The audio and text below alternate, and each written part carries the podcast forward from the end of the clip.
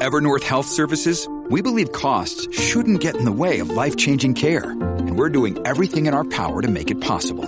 Behavioral health solutions that also keep your projections at their best? It's possible. Pharmacy benefits that benefit your bottom line? It's possible. Complex specialty care that cares about your ROI? It's possible. Because we're already doing it. All while saving businesses billions. That's Wonder made possible. Learn more at evernorth.com slash wonder. Hey. Hey, how you doing? All good, you? I'm very good. It's been it's been an interesting week. You know, I mean it has. It's been it's been a fascinating week, hasn't it? We've done and let's face it, yesterday was International Podcast Day. Um, and really gave us an opportunity, didn't it, to sit and reflect, not just on what we've done over the last few years, but more importantly, what's happened in the last year and some of the amazing people that we've had the privilege to be able to meet and interview and learn their stories. And it really got us thinking about the importance, I guess, of storytelling and the importance of language, the words that we use, and how just changing one word can have such a major impact on how that communication is received. Yeah, it's it's really really important. And sometimes you know we're all we're human right? And we need to understand that and we need to be a bit kind to ourselves. But i think if we keep making the same mistakes over and over and over again we're never going to kind of move beyond it right? And i think from from a few years ago a bit of a diversion but i read this book called the celestine prophecy right? And the most important piece of that book is, for me, is actually when they talk about how you have a conversation with someone and the way that you speak to them it basically gives you energy right so you're if you talk down to people and you make them feel bad and this goes for communication verbally and also in messaging then you're making yourself feel better right and this is all wrong because you don't need to, you don't need to communicate in that way, right? But unfortunately, sometimes maybe we're tired, maybe our ego's out of control, maybe we just don't know what we're doing.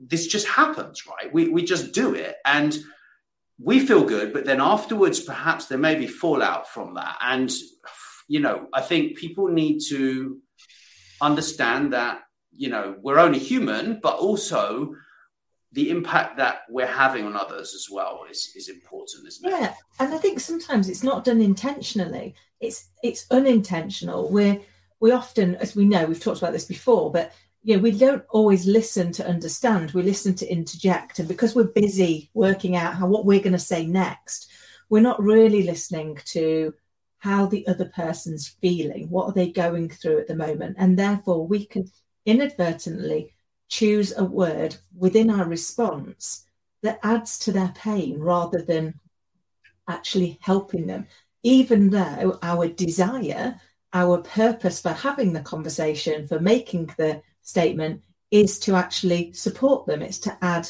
value. And we see this all the time, don't we? Where people are trying to be kind, they're coming from a good place, but because they're not thinking about how that person's feeling, they can inadvertently harm um, the person or, or make the person continue to feel less worthy, like they're possibly not in the right space. You know, we had an example, we've had numerous examples of this just in the last couple of months, haven't we? Where people can just in that slight change of a word, you know, I see people going, you know, a more important thing to think about or a more important question to ask might be, well, that's inadvertently making the other person feel like they've asked a silly question, that what they've put isn't very helpful. And yet the reality is that's not the drive that came behind that. So potentially just rewording that slightly to say an alternative way of looking at that or an alternative question you could ask is because what they were really trying to do was help the person to reframe their thinking. But by putting in that and more important, what you actually do is undermine the original person. And this was, they were already perhaps feeling a little bit less confident. So layering in something that's going to go at their confidence isn't going to help, despite the fact that that was your purpose. And we can see how that happens all of the time. It's like, you know, if we think about problems as an example, you go and look up um, the definition of problem, and it's something that is hard, it's difficult, it's going to be uncomfortable. We're not going to like it. No one's going to have fun. Nobody goes, yay, problems. Um, even problem solvers, we have to reframe that thinking. So um, instead of saying things are a problem or they're difficult, if we look at them as being a challenge and we don't layer in either a positive or a negative piece, we allow our subconscious brain to just be looking at ways to overcome the challenge. That could be ways to achieve a positive challenge or ways to overcome a challenge that we don't really want to have to face. But subtly changing our language really changes our mindset. It changes where we're focusing and how we feel. And to your point, everything we do is about that energy. If we're looking at something and we've labeled it as a negative, we start feeling the negative energy about it. We start feeling uncomfortable or insecure or unhappy or uncertain, whatever our negative emotion is. But that's where we're focusing our attention. And wherever we focus is where we go. It's like, you know, we're, we're telling our subconscious brain that what we're focusing on is important to us. And as we've discussed before, the subconscious brain doesn't understand the difference between helping and harming, doesn't know if what we're asking it is for our good or not for our good. It just knows it's important to us and it goes and finds ways of getting us more of it. So if we're focusing on those negative energy emotions, we will be given plenty of opportunities to experience more of them. So learning instead to reframe. So instead of thinking this, think that. So what I now try and do, and I do this with my clients, is don't think this, think that. Swap those words out in your brain. Start to think about them. When you recognize them, go, no, I don't want to think that. I'm going to think this instead. What's the opposite side of that equation that could allow me to see the silver lining and hopefully be able to achieve that because I'm now focused in that positive energy. I'm focused in what can be done, not what can't be done. And that can really change not only your outlook, but also your experience for the day. Yeah, absolutely. And using that word problem instead of challenge is a big thing I've struggled with since I've been working with you the last year. Every so often you pull me up when I say the word problem, right? And and and after a little while, once once I got used to you pulling me up on that, I started to pull myself up on that, right? And and now I frame a challenge as growth. Like anything that challenges me is like going to the gym, right? Or lifting a kettlebell or doing some push-ups, going for a walk. If if you challenge yourself, you're going to grow, right? And growth is healthy, yeah? Without growth, like we're in essence we're dying, right? Like and and and then our ego can kind of take control and think that we know it all. And this i see with masses of coaches right? Coaches think that they know everything and they're not willing to learn right? A lot of them. And this this is like rife in life yeah? And you know challenges are just where it's at right? It's so exciting. Like there's so many levels to growth too you know? Yeah and i think you know and i i am a coach and hopefully i do try and grow. And I know loads of coaches who who also, you know, they see the importance of that ongoing personal and professional development. The only way I can help my clients grow is if I continue to grow. Because if not, if I'm not continuing to learn and develop and and learn better techniques to be able to help them, better questions, better um, information to be able to support them, then I'm going to risk irrelevance very quickly because the world's evolving, the world is changing. So unless I evolve with it, then I'm not going to be relevant. And that's true of all of us. It's that piece around saying, you know, what else can I learn? And as you know, my nan um, used to say, every day is a school day. And I genuinely believe that to be true. You can learn something every single day. You can learn something from every person you meet if you actually open your mind and go, actually, I already know my story. I want to know your story. I want to know what's happening to you so that actually I can learn something because we grow through our experiences, we grow through the things that test us, um, and we learn that we are significantly more resilient than maybe we thought before we went through some of those. So I think it is, it's about looking at those parts and saying, actually, what can I learn from this conversation? And how can I add value? How can I give something back? And I've had some amazing conversations this week, which has been great with people that, you know, we've connected and they're like minded, which has been a piece of saying, I'm not just going to connect uh, by accepting, I'm going to connect and really get to know you. I'm going to give you 15 minutes of my time or 20 minutes of my time or half an hour um, and just learn about you. And likewise, allow you to learn about me.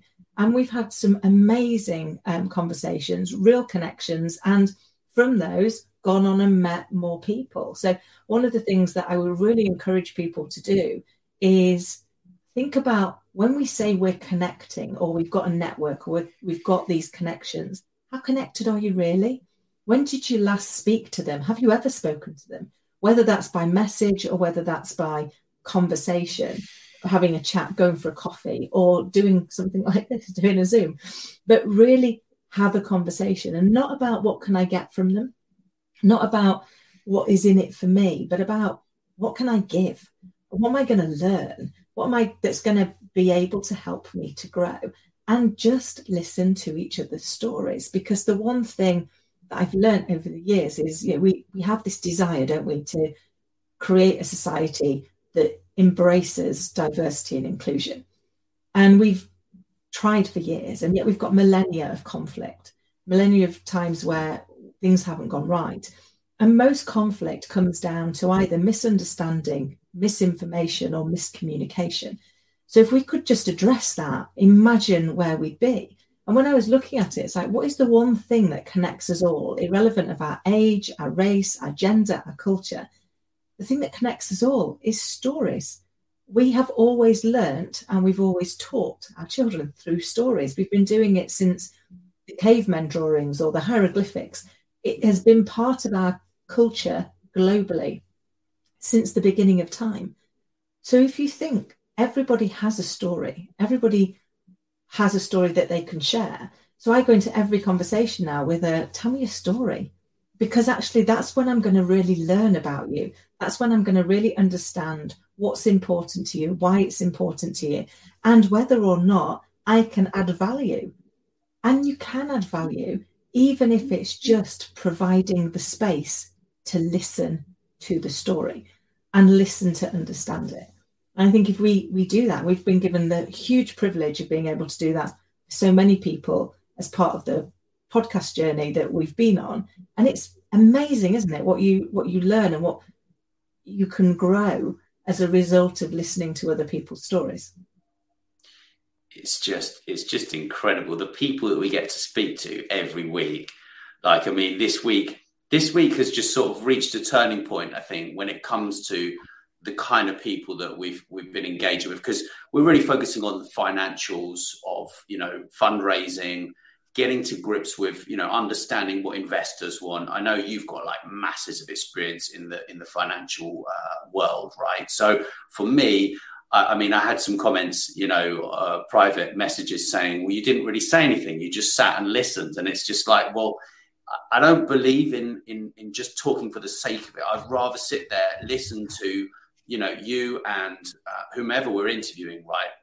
If you know more about something than i do right I would rather sit there and be totally quiet and just smile and only ask a question when I see it will add value, right? Or put a comment in if it's got value. And that for me is is so important. Like and linking that to the kind of language and the way that I'm asking a question is, is the way that we build relationships with people because people love talking about themselves, right? They they they absolutely love it. And if if we can connect with people and ask them really sensible questions listen to what they're saying so we actually understand what question is we're asking them instead of asking them some stupid question right? We we build such strong relationships. And then what's happened already right? We've been introduced to two or three people who who are you know really really interested in what we're doing and want to get involved. And this is this is what it's all about. It's about like these mass broadcast messages where you are communicating with you know millions of people. Not as far as we're concerned. It's about those specific people that actually get what you're saying and want to work with you help you and then create something together. I mean you said to me the other week you said uh, amateurs compete and professionals co-create, right? And and I've been thinking about that like probably a few months ago. You said that to me, but but I actually thought about it, and I was like, well, actually, if we go and do that, we can really create a market fit, right, for a product market fit. If we turn around and say, well, okay, we're going to talk to 500 businesses, yeah, that are in a similar place, and we're going to find out what they don't do, and then how we can partner with them and create a market fit for a product. It's like so exciting, but if we didn't get the language right, and we we didn't get our internal language right in the first place, and said, "Oh, they're competition," right? We would never be able to create a market fit for a product that we that we're creating on the fly, right, as we go. Well, and I, I think some of that is you know when we're when we're in that space of feeling like everything's a competition we're coming at it from a position of lag and i see a lot of that in the in the kind of the coaching world and yet you look at it and it's very difficult to work out how many coaches there are there seems to be lots of them but when you look at the research um, it's difficult to tell i mean i think uh, icf says there's 71000 um, but if you look at taking the value of the coaching market and dividing it by how much the same icf report says is um, the average amount earned by um, a coach, then actually the number is closer to 300,000. But think about that when we think about how many people are out there in the world that might want coaching. That means each coach would be having to coach 20,000 people. Well, that's impossible. They wouldn't be able to do that.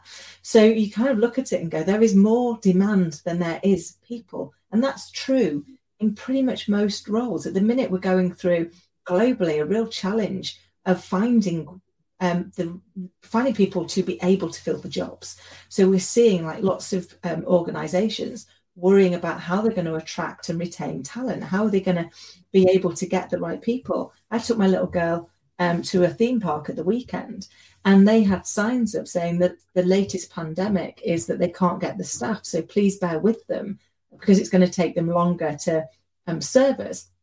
And obviously, they've been dealing with a number of complaints. So it wasn't that they weren't trying, but they weren't able to. So I think for me, it's those parts that saying, actually, if we stop fighting each other, in instead look at ways that we can complement each other, that we can add value. And for me, one of the things that's really important is that I add value, that I leave things better than I found them.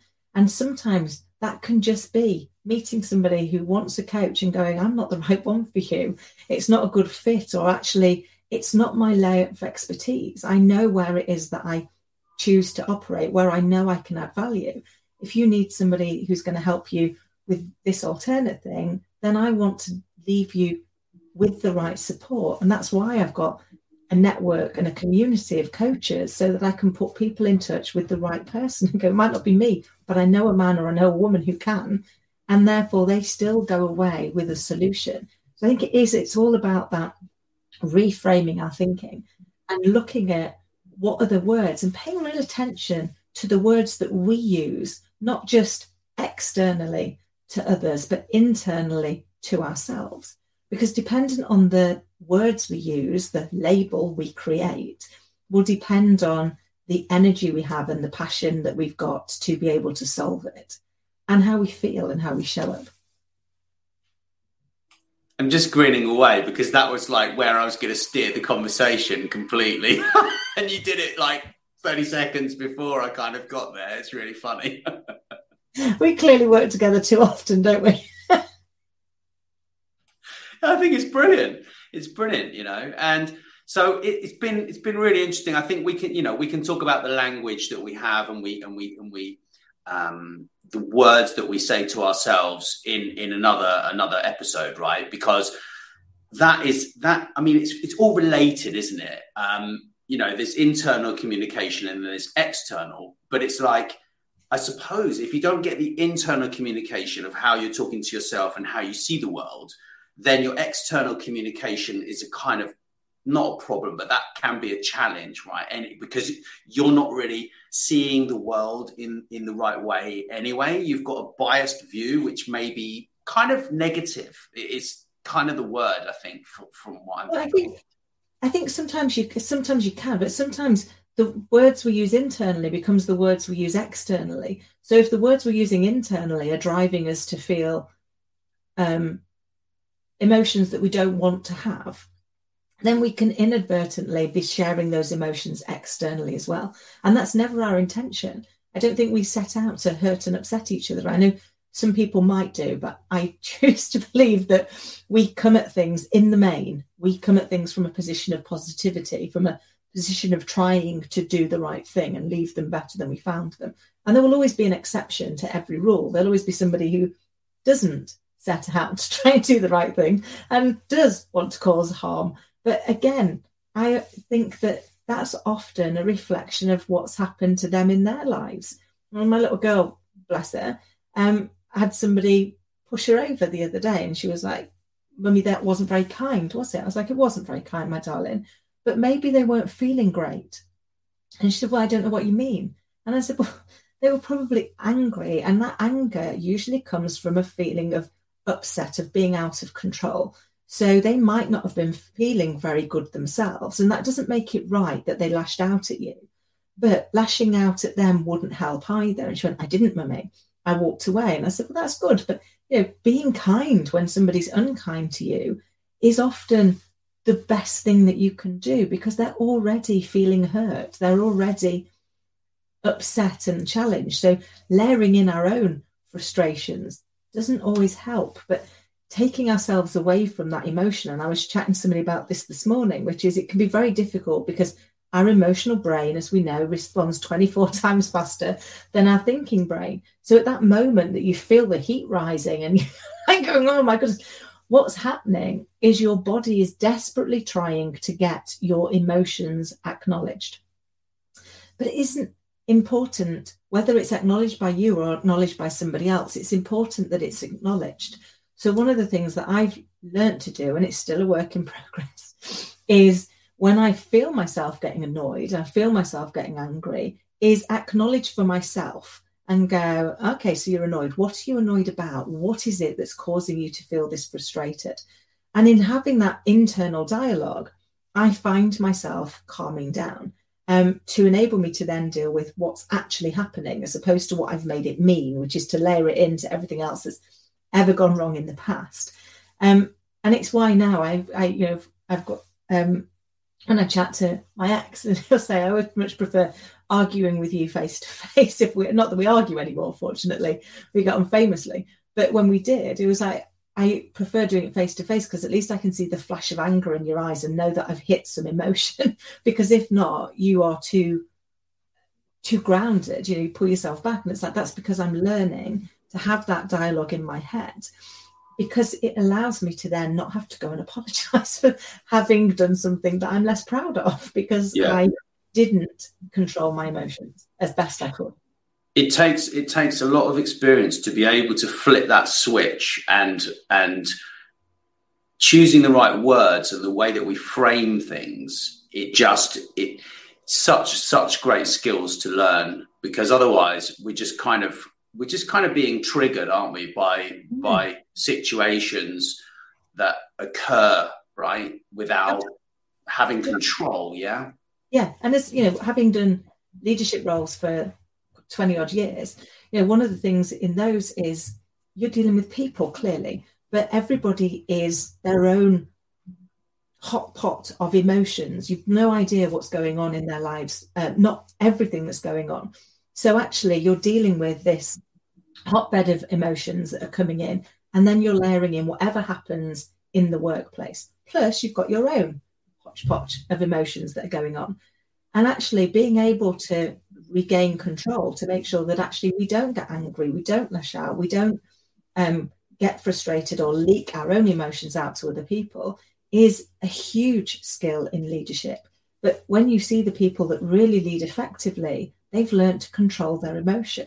They've learned to internalize all of that and recognize that actually you get a lot further um, from being really clear with people, from having, you know, I think for me, it comes down to the four C's of communicate, uh, four C's of leadership, which are you've got to have clarity, you've got to know exactly what it is you're trying to do, why it's important, and when it needs to be done.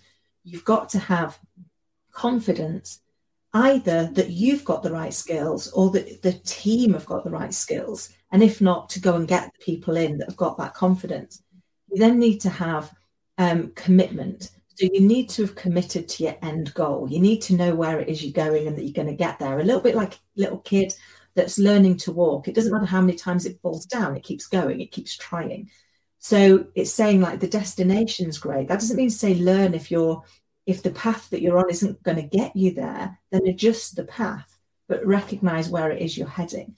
And the final one is communication. It's making sure that you've created a really compelling story that, that everybody understands and they know the part that you're expecting them to play. And then step back and really listen. Listen to understand what it's like from their point of view, what it's like in their shoes, what ideas have they got? Because that's going to be where you get those nuggets that allow you to achieve your goal. And when I go into organizations that aren't working, I usually find one or more of those four are the problem. They're the bits that are missing. So when I think about us and our organization, it, we regularly come back to what are our four pillars and do we have them right? If something's not working, if something's out of kilter, it's usually because one of those four is not where it needs to be. And it allows us to then really focus in on what area is it we need to address. And then we regain our momentum, don't we? Very much so. I, I learn something new every day, Kim, talking with you. And you and Nikki the other day shared so much value around finance. I'm like, my brain's just stretching at the moment, like going, whoa, like it's just brilliant. Brilliant. I know, but likewise, I learn something every day from you too, because we do. If we're open to that learning, I mean, your knowledge about um, branding and the market and your ability to connect with people I learn loads from that. And I think this is the thing we've got to go into everything and say, actually, what can I learn? And then what can I give back um, as an exchange for that learning? Because I have learned so much and I want to not feel like I'm in deficit of constantly being on the um, receiving end of learning and not giving anything back. And I think that's one of the reasons why we started our business and, and our podcast, isn't it? Is to actually, how do we all help pay forward what we've been privileged to learn to enable other people to grow and to develop themselves and the life they want, even if that's very different from ours? Because they're the parts, aren't they? It's like your goal is yours. It's only it only has to work if it works for you. It doesn't matter if it's not the same as anybody else's or it doesn't, you know, doesn't look like theirs did. It matters that it is yours and that you're going to feel fulfilled and proud when you get there. And I think sometimes we we write our goals and we write our where we want to be by looking at everybody else's and not wanting to feel like we aren't as good. But there's only one of you. Every one of us is as unique as our fingerprint. And therefore, it doesn't matter if we're different. We should embrace that, I think. Yeah, Absolutely. Thank you. And thanks to everyone for listening. We really appreciate you guys. And yeah, don't forget to subscribe to our newsletter. We'll drop a link somewhere or other for that as well. Thanks all. Have a lovely weekend. Thank you. Thanks for listening to Master Mindset. Please don't forget to follow wherever you listen and tell your friends. And this podcast is a part of the C Suite Radio Network. For more top business podcasts, visit c-suiteradio.com.